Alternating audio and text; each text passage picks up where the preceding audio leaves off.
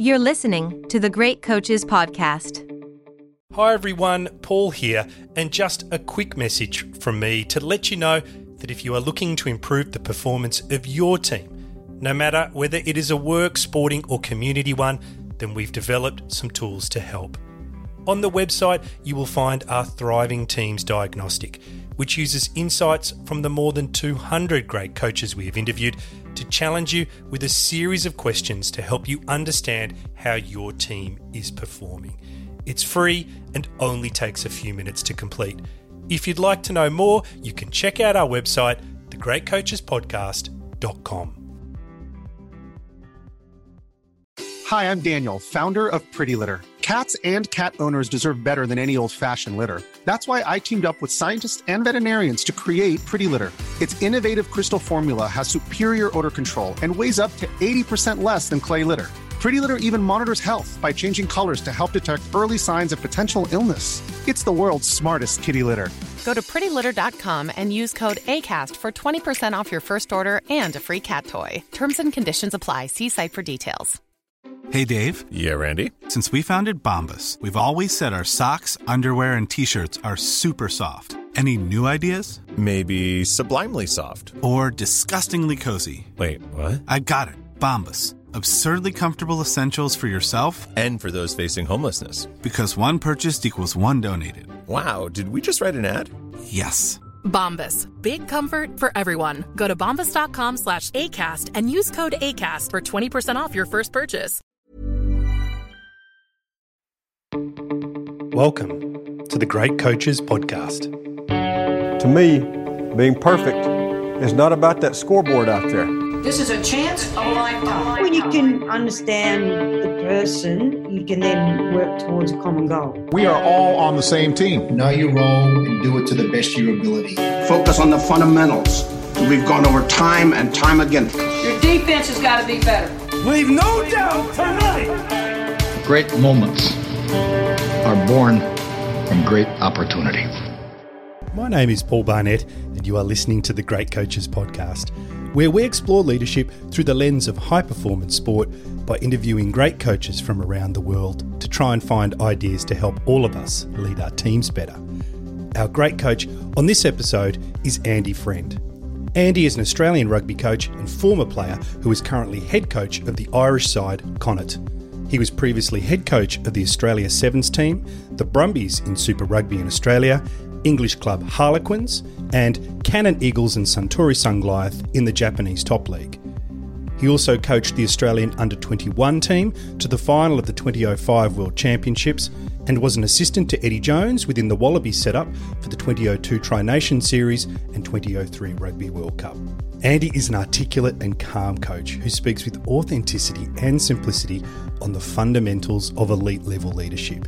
He has spent both his childhood and adult life travelling the world, and this gives him a deep appreciation of the needs that unite people and how you can communicate emotion and intent despite language barriers.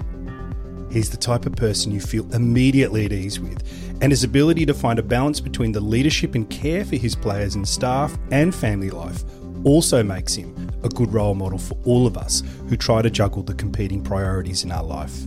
Some of the key highlights of this interview for me were how great coaches have a strong sense of purpose that both motivates and guides them, and this is matched with a natural inquisitiveness that fuels their ongoing development. How being sacked as a coach helped him realise the need of not imposing your own values on the team, but rather co-creating the right team values for that organisation. And his learning around not trying to do everything, but rather to invest time in building, in his words, the bank account of trust with his athletes, and how this translates to him spending 70% of his time working with individuals within the team. And just before we go to the interview, if you're a first-time listener, you can check out our library of interviews with other great coaches at our website, thegreatcoachespodcast.com. And while you're there, if you would like to help our podcast, which is fully independent and free from ads, you can follow the link to our Patreon page where we offer exclusive content to our supporters. And now, please enjoy our interview with Andy Friend. The Great Coaches Podcast. So, Andy Friend, good morning and welcome to the Great Coaches Podcast. Thanks for having me on, Paul. No, we're very excited to have someone, an Australian, but in Ireland joining us today. A really simple question to begin with. Could you tell us where you are? And I know it's only 9 a.m, but could you tell us what you've been up to this morning? I'm in Galway on the west coast of Ireland. We played a game last night against Munster, the last game of the 2019-20 season. We were absolutely touched up, 49-12. So this morning I spent trying to relive that game and look through it and try and find any positives I can out of it, but also it's the last game of the season, so we've got to review it at midday today with the rest of the team. So just trying to get on top of that, mate. You're lucky to get your time, given it's the end of the season. So we do appreciate it, especially after what sounds like a pretty ordinary evening. I'll try to make this a little bit more entertaining for you. Thank you. So Andy, I'd like to start just by taking you back, actually, because you've had first-hand experience of some great coaches, Eddie Jones, David Brockhoff, Matt Williams, Bob Dwyer, and that's just to name a few. But what do you think these great coaches do differently from the others? Listen, I have been very fortunate. I've worked with some great coaches. I think the great coaches have a real sense of their own purpose and what they think is the right way to do something. At the same time, I also think they're inquisitive and you never stop growing as a coach. I reckon you've got to continue to stretch yourself and to challenge the way you think and the way you do things. But I think first and foremost, you've got to have your style. And if I think back to those men individually, they all had their own style, which was quite different to each other, but it was their style. And that to me is one of the key things you need to be a great coach. Andy, you had a really nomadic upbringing. Those were, I think, the way you described it yourself, Canberra to Melbourne, then to Switzerland and England. And I'm wondering what elements of this life experience have found their way into your coaching style, or as you just described it, your coaching purpose.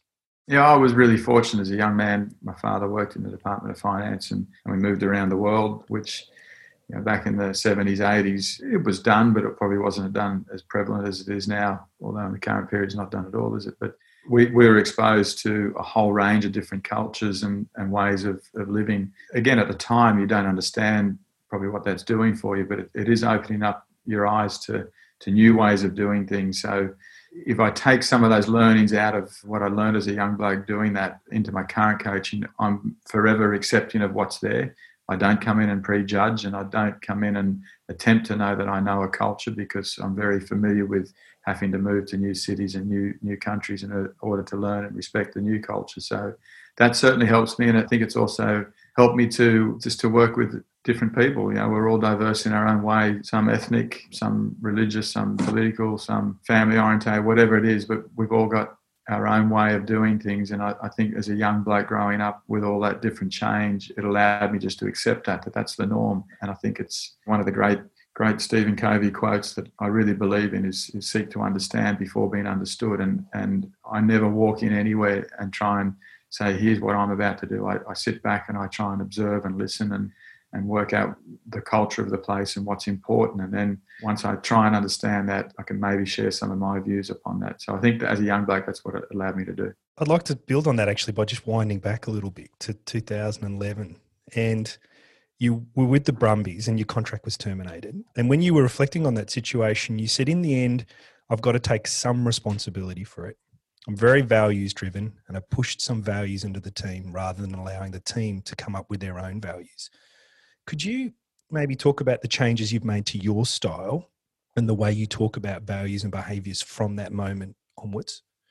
Yeah, and it was a great lesson. It's a tough lesson because I want to lose your job, but there was a lot of things transpired in me losing my job there. But as I said, I definitely, as a young coach, I came in and I said, here's what I believe are the 5 key values we should live, and they're good values. The issue was they were Andy Friend's values. They weren't the values of the team. So my great learn out of that, I'm still very values driven. I still have my own values, but I don't try and enforce them upon a group.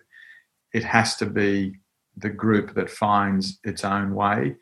And what tends to happen is the group, if you're the leader of the group and you live the values that you talk about, that comes through in everything you do. So they pick up on that. People are they're smart. They work that out. So you don't actually have to verbalise them. But when you're sitting down to talk about the culture of the group or the way we want to be seen or the way we do things around here, what's important to you fellas, they will tend to come up with the same things that you believe in anyway because they've seen you operate and they see the way you move. And and what you stand for. So my learn out of that was, don't come in and say, here's what we're going to do. Come in and say, right, what's important, seek to understand, and then try and work with the people, the players and the other staff, to build a culture that fits within the boundaries of what I think is acceptable. And I call it the bandwidth of acceptance. There is a bandwidth of acceptance for me, and it's reasonably broad. Don't step outside of that. Like, if they were going to throw a value in there that I just didn't agree with, well, we'd have a discussion. But more times than not going to do that in the leadership group, because they're leaders. And so, a long answer there, Paul, but I suppose the key thing was, don't seek to push things upon people. Let them find their way and work with them. I read actually that when you got to Connacht, you took this approach. You got everyone off-site, I think, including the broader club, 90 plus people. You got them together and you got them to commit to something called the promise. And there were selected behaviours below that. Could you share some details about this promise and how you created it?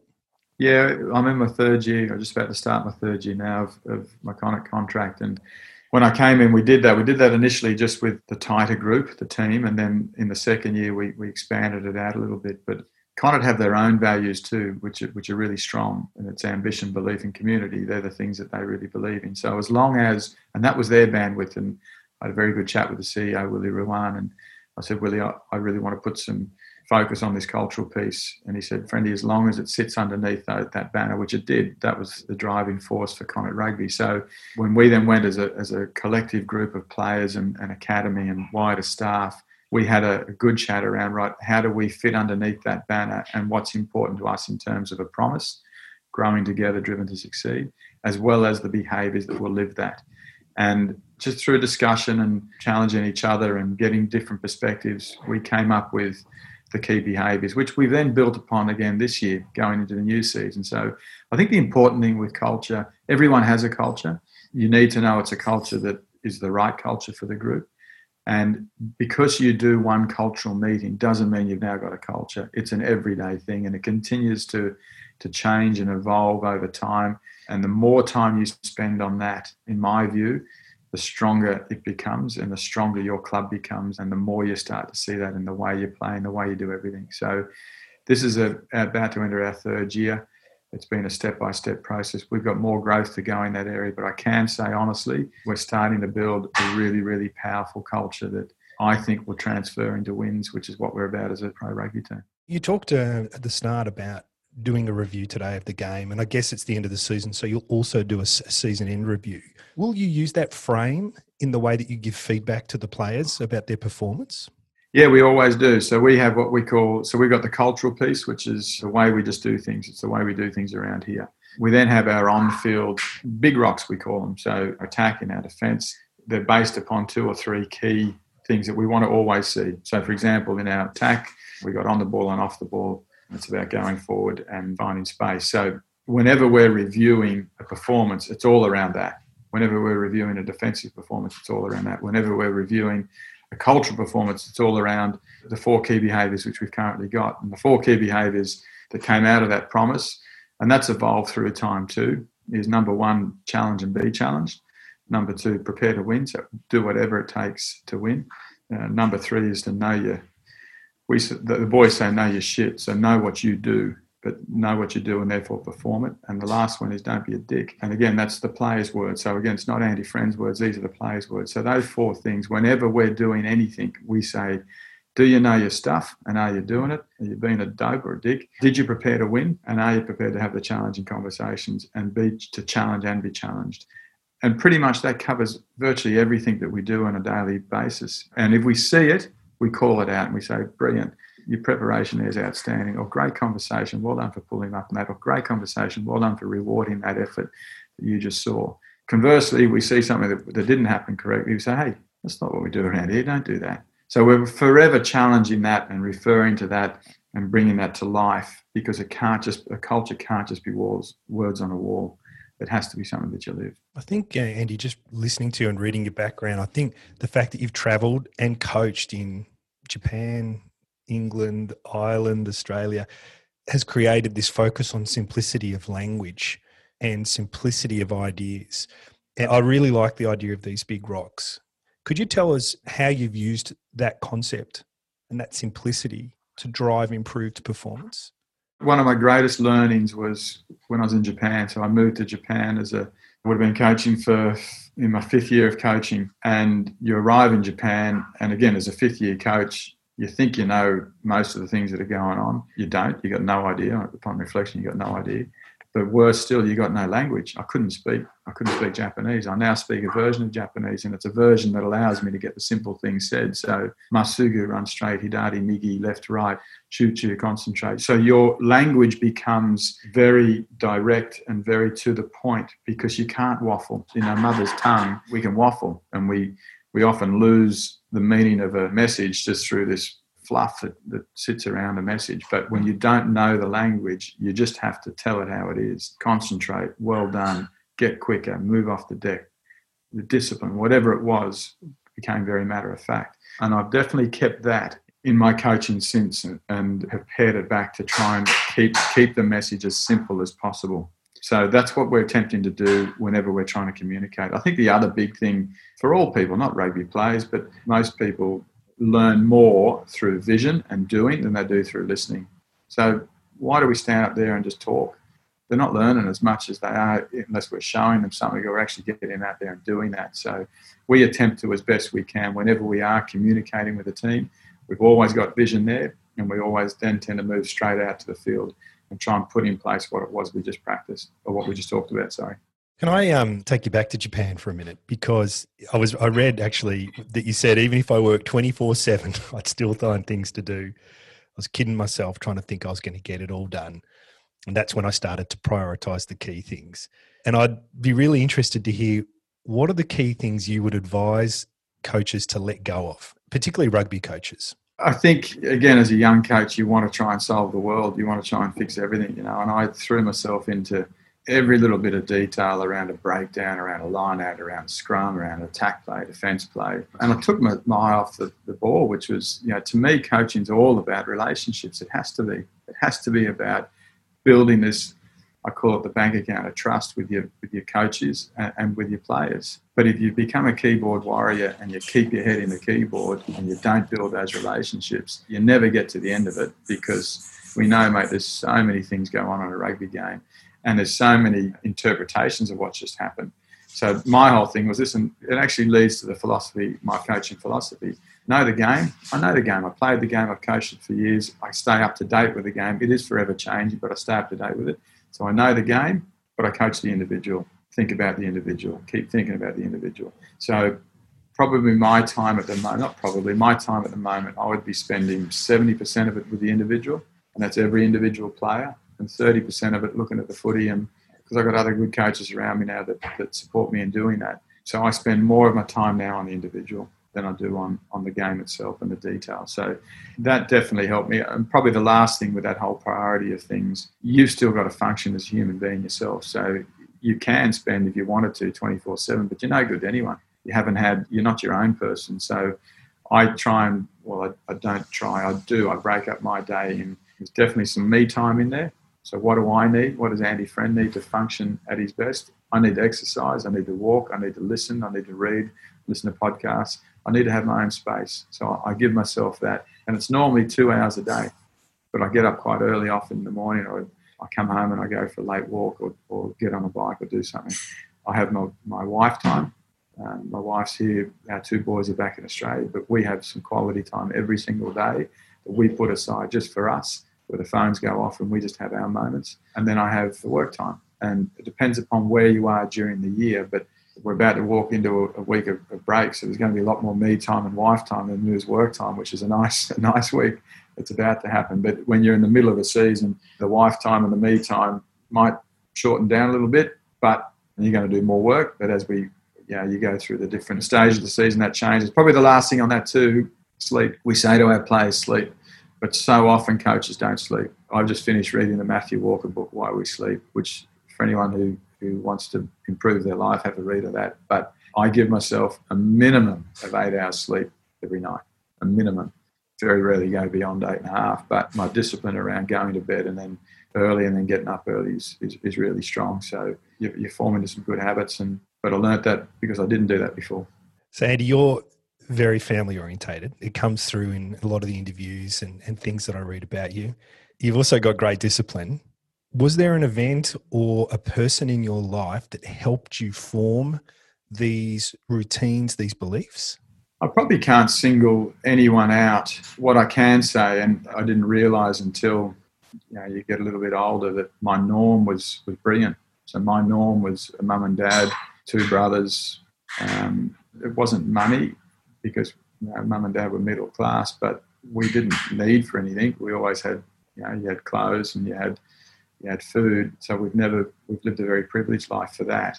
But it's never an extravagant life. But it's only when you get later on, when you meet other people, you realise that's not the norm for a lot. Don't have parents still together, may not have siblings, may have different situations. So I suppose as you go through life, you realise that what was presented to, and I call it the lottery of life. My lottery, I won the lotto there, born to great parents, and the family's always been really important to us. So that's what we've attempted to do, Kerry and I, with our two boys. My view on life is if we all presented or produced better offspring than we are, well, it's a pretty good spot. So that's what we've attempted to do, and it'll be in the pudding in a few years' time, no doubt.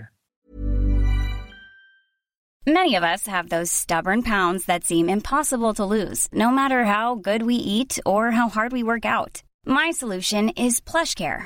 PlushCare is a leading telehealth provider with doctors who are there for you day and night to partner with you in your weight loss journey. They can prescribe FDA-approved weight loss medications like Wegovy and Zepbound for those who qualify.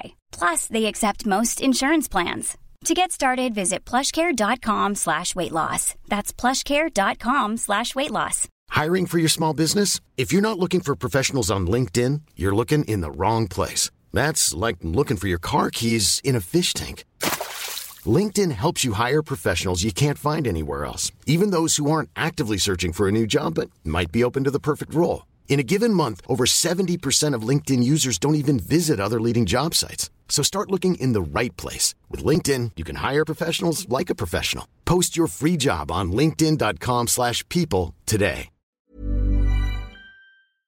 Can I take you back again to the teacher who, when you were 16, asked you that great question around what you wanted to do with your life, and it led you to articulate, I wouldn't mind a future career in rugby. But I wanted to ask you, based on the fact that you were asked this great question that set you on a new journey in a different direction, what are some of the most challenging questions that your players have asked you over the years?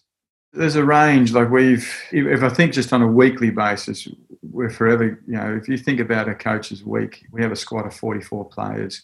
We select 15 every weekend. So there's virtually 2/3 of your squad aren't getting selected. And the questions they ask is why? Why am I not in? What have I got to do? How am I going to do it? So I'm a big believer in the what, why, how. I'll tell you what you need to do. I'll tell you why you need to do it. I'll tell you how I think you should do it. So we get those questions all the time, and the ability to try and communicate that to a young bloke who's quite emotional at the time can be tricky. But again, over years of practice with it, I'd like to think I've got a reasonable ability to get that message across. Don't always get it across, but attempt to try and get that across. So that's on a weekly basis. But then you've also got the things that life throw at you, and people coming in and sharing with you some things that have happened at home and what should I do about this, or career decisions, some mental health decisions, some mental health things that happen. So there's an array of things that go on a yearly and annual basis. Every year you can probably pick, you're going to have a conversation around someone either wanting to separate from a partner or a spouse. You're going to have someone who's, a loved one's passed away, and they're going to ask you how to deal with that. You're going to have people who are moving on and need some advice on that, as well as then just the weekly stuff of selection or non-selection. And you've normally always got something with a mental health or wellbeing issue that you're going to need to deal with. So there's a myriad of things, mate, and you never know when they're going to pop up either. They just pop up. But I think the most important thing is you got to listen.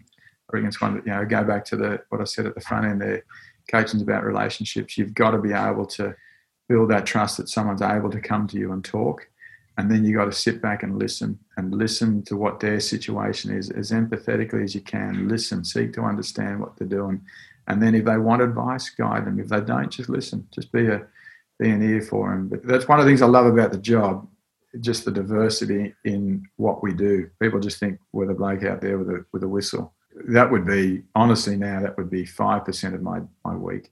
The rest of it's just dealing with people.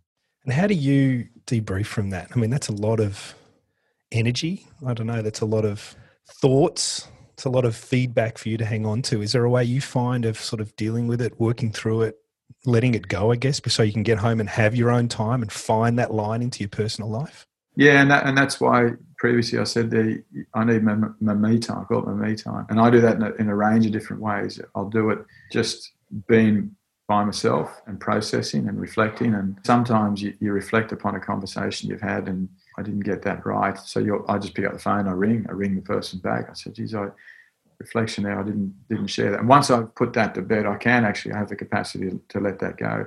Sometimes it's about talking to a third party about it, respecting confidentiality the whole time. But if I say to somebody, I might need to seek more advice on this, are you comfortable with that? Yeah, we are. Or yes, I am. Well, then I will go and seek more advice on that. So just talking that through with somebody, sometimes just bringing it home and sharing it with my wife, not necessarily names, but you go through, this happened today and this is my thought process. What do you reckon? She's a great confidant for me. She, I think Kerry does in particular, but I think women see things differently as well. And certainly people that don't work in your environment the whole time and aren't swamped by the full-time nature of what it is that we do, they can see a different thing than what you often see. So I do share that, a lot of that sort of stuff. Again, always respecting confidentiality. So, but I go back to my sleep thing. They did a sleep study on me about 5 years ago. I fall asleep within 2 minutes every night. I sleep 95% of the night. I don't move. So I have a capacity to be able to park things, get a good night's sleep, get up and go again. And I learned that in Japan, actually, and that was probably one of the best things I picked up from there. Oh, that's a great skill to have, actually. I'm sure there's a lot of people out there listening who are very envious. Could I talk to you a little bit about errors? Because I think you've got a really simple, clean way of describing the three types of errors you see and how you help athletes deal with them. Yeah, I think before we even get onto that, I think the way you view failure is massive in terms of how successful your life is going to be. To me, failure is just an opportunity to learn. And if you see failure through those eyes, you welcome challenge and you welcome the opportunity to stretch yourself. So we've been working really hard with getting our players to do that. You'll never play a perfect game of footy. You'll never lead a perfect life. You won't. It's not happen. It's not a fairy tale. It doesn't happen. So accept that there is going to be disappointment and there is going to be error. The three errors that I see on a rugby field, first one is a skill error. So if we have a player who is attempting to perform a skill and doesn't get it right, that's fine. We just now know that there's a breaking point in your ability to execute that skill, whatever that skill is, at this level. Now, what caused that? Was it fatigue? Was it lack of body position? Was it lack of ball control? Was it lack of tackle technique? Whatever it was, but we can work on that. So we try and identify with the player, this is what happened. That's cool. We'll work on that. So we need to now put you in those positions more often and try and build the skill now to get to that new level. Second one is a knowledge error. So you were meant to be here. Were you aware of that? No, I wasn't. Well, I was aware of that, but at the time I just wasn't thinking. Sweet. So it's not part of your DNA yet. So we'll work with you on that too. Either you don't know the knowledge or you did know it, but under this condition it broke. So the other thing with that, though, what we've learned is we've got a few players within our squad who are dyslexic. So we need to educate them differently. We can't just sit up the front there. And I said at the front end, we don't sit up the front end and just talk. We're forever showing vision and then getting out and doing. But we have identified those players who have learning difficulties and we work with them in a different way. But if you've got a skill error or a knowledge error, we can work with you on that. It's not a bad thing. We'll work with you on that. The last error is an attitudinal, and that's the one where that's not acceptable. You own your attitude. My message to the players is your job is to turn up today with an attitude that wants you to be better than what you were yesterday. And if you can do that, righto, we've got a great relationship. But if you choose not to, the attitude's not right, there's not really a place here for you. And we're at the point there where we just say, listen, just prefer you leave the training field. Doesn't get aggressive, doesn't get angry. Just listen, that's not the right attitude. Just hop off the field. Change that for us and you're welcome back on. Andy, you coached Harlequins in 2005 and you helped them get promotion up to the English Premiership and a place in the Heineken Cup. And you've said that your time there was a great lesson in sticking to what you know is right and doing the basics.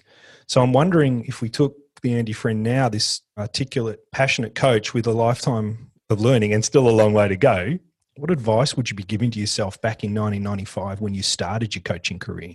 It would go back to, I suppose, when you asked me the first question of the day, which is around what are the great coaches and what do they do? And it would be know your purpose and know your... I say to the players, what's your weapon and what's your work-ons? So my weapon, in my view, after 26 years of coaching, is relationships. That's what I feel that I do best. So once you know your weapon, I say, well, become world-class at that. So if I say to a young player, what's your weapon? And they say, it's my left foot step, sweet. I want you to be the best left foot stepper in the game. What's your work on? What do you think you could add to your game that would make you better? If I got my body in front better in defence, I'd be a better defender. Sweet, we'll work on that. So for me, Andy Friend, I would say, what's my weapon? It's my relationship building. What's my work on? It's my ongoing capacity or ability to balance, get life balance in what it is that I do. And I believe I've worked really hard on that and I'm getting there. So I reckon that's first and foremost, that's paramount. Know what you're good at and then try and be the best you can and have one or two things to work on. And once you master that, look at the next one or two things to work on, but keep working on that weapon and make that the sharpest thing you can. It's interesting, Andy, because listening to you, I've never experienced playing for you, but it sounds like you've got great balance in your life and you would be a great role model for people in that area because so many people struggle with that. But also there's a lot of pressure on coaches and people in business and in all facets of life to be always on, always available. It must be hard to actually hold that line and say, no, I'm off the clock now and I'm going to do my own thing. Is there any advice or learnings or something you can share with us in being strong when it comes to defining that line? Yeah, well, the easiest thing is turn your phone off. Just turn the bloody thing off because no one can contact you. But again, it's a personal discipline. And we say to our players the whole time, we want you to be disciplined. But if we don't show the same sort of discipline, well, we're not walking the talk. So for me, our staff and players know that anything after 7:00, don't try and contact Friendy. And if they do, they normally ring and they're like, really sorry I know it's urgent. I don't turn my phone off because there's that understanding that after 7:00, no one's going to contact me. It's my time. And I suppose that's just getting that message out there. We have probably like every other team, you got a lot of WhatsApp groups come through, but we're really strong on don't send anything out after 8:00 because I don't want people watching their phone. I'm not going to watch it. I'm not going to see it. I'm not going to see it after 7:00. So don't send it out and expect me to get a response in the morning. You're not going to get it. Don't send me an email. In fact, don't send me an email after 5:00 because I'm not going to look at it. And I will be on the phone, but anything after 7:00, I'm just not going to look at it. So pretty simple and clear around what the expectations are. And it's amazing once people know that, how we adapt and how they adapt, and they just don't send you anything or they get their work done earlier when they know you're going to be on. So we don't make a big song or dance. It's pretty much as simple as that. Ever had feedback from your boss that it's not acceptable? No, I haven't. Certainly my current boss, no, Willie's fine with that. And I think he understands that too. Like he knows when we're on normally on from about 7:00 in the morning till about 7:00 at night. So it's a good 12-hour day. So I don't think he's going to expect me to work longer than that. Fair enough. Andy, just a couple more questions I know before you run off. And I'd like to just talk about curiosity. And I'd like to ask you, how important do you think it is, a sense of curiosity for an elite level coach? Is it highly important and nice to have or something you should always be driving to have more of? Oh, I think it's essential. I think if you start to become comfortable with what it is you're doing and what you think you know, you fall behind very, very quickly. So to me, curiosity's everything. I'll read, I'll listen, I'll watch, I'll engage with as many people as I can just to see what it is that they're doing. And again, when I'm listening, I reckon this is the next key to it. When you're listening to something, don't prejudge it. Don't be saying, yeah, but I do that. Just listen to it. Listen to it, let it soak in. And at the end of it, then reflect upon that. So I think curiosity is super, super important. And I think we never stop learning. And as soon as you think you know it all, you're gone. You talked about the Matthew Walker book, but has there been anything else recently that's really caught your attention and you thought was a good resource? Yeah, the Stephen Covey, 7 Habits of Highly Effective People, I thought was a brilliant book. Matthew Syed's books, I find him fascinating, Rebel Ideas and Black Box Thinking. I recently read The Chimp Paradox, or a year or so ago, The Chimp Paradox, which I thought was just a fascinating insight into the way we as humans think and how our brain works, and from a foundational point of view of everything around yourself and how you think. That with the Stephen Covey book, to me, probably been the two best reads I've done in the last 2 years, 3 years. Oh, great, we'll check them out. And Andy, just one final question if we can. You've said that you want to be the type of coach who's able to allow others to express themselves, talk about what they are seeing and thinking. What is the legacy that you want to leave behind as a coach? I'd love the legacy. Well, first and foremost, wherever you go, I believe you should leave the club in a better place than what you found it. So that to me is an ongoing legacy. When if I turn up to a club, I want to say, well, the minute I walked in the door to the minute I left, it's in a better place now. So that's one. But as an overarching legacy with the players that I work with, I would love for them to say, I trusted him, he was honest with me, and he cared about me, and he wanted the best thing for me as a bloke as well as a footballer, or as a staff member as well as an employee. And if I could do that, I'd be a pretty happy man. Andy Friend, it's been great chatting with you today. Some wonderful insights. So I wish you all the best for the season debrief. Hope you get a good break and have more success next season. Good on you, Paul. Appreciate it. Thank you. Hi, everyone. It's Jim here. You've been listening to the great coach, Andy Friend. Some of the key highlights for me were how his upbringing as an expat child allowed him to enter a new team without prejudgment and helped him take the right amount of time to immerse himself in the new team culture to understand it. His approach to maintaining life balance and making sure that there is time each day where he connects and focuses on himself. His view on learning from failure being a critical driver of the success of your life, and how he focuses on the three types of errors with his team: skill, knowledge, and attitude. And wanting to leave a legacy where athletes say that they trusted him because he was honest with them and cared for them beyond their ability just to be an athlete. I hope you enjoyed this as much as Paul and I did. And just before we go, if you have any feedback, then please connect with us and let us know. Just like Gavin Sweet from South Africa, who left us this review. An excellent podcast, great advice and understanding of leadership. And Lisa in Australia, who wrote, loved it, inspiring and thought-provoking. Thank you for sharing, after she listened to our chat with surfing coach Andy King. Thank you, Gavin. Thank you, Lisa, so much for those comments. It's interaction with people like this from around the world who listen that give Paul and I great energy. All the details on how you can connect with us and other people who are interested in the leadership insights from great sports coaches are in the show notes.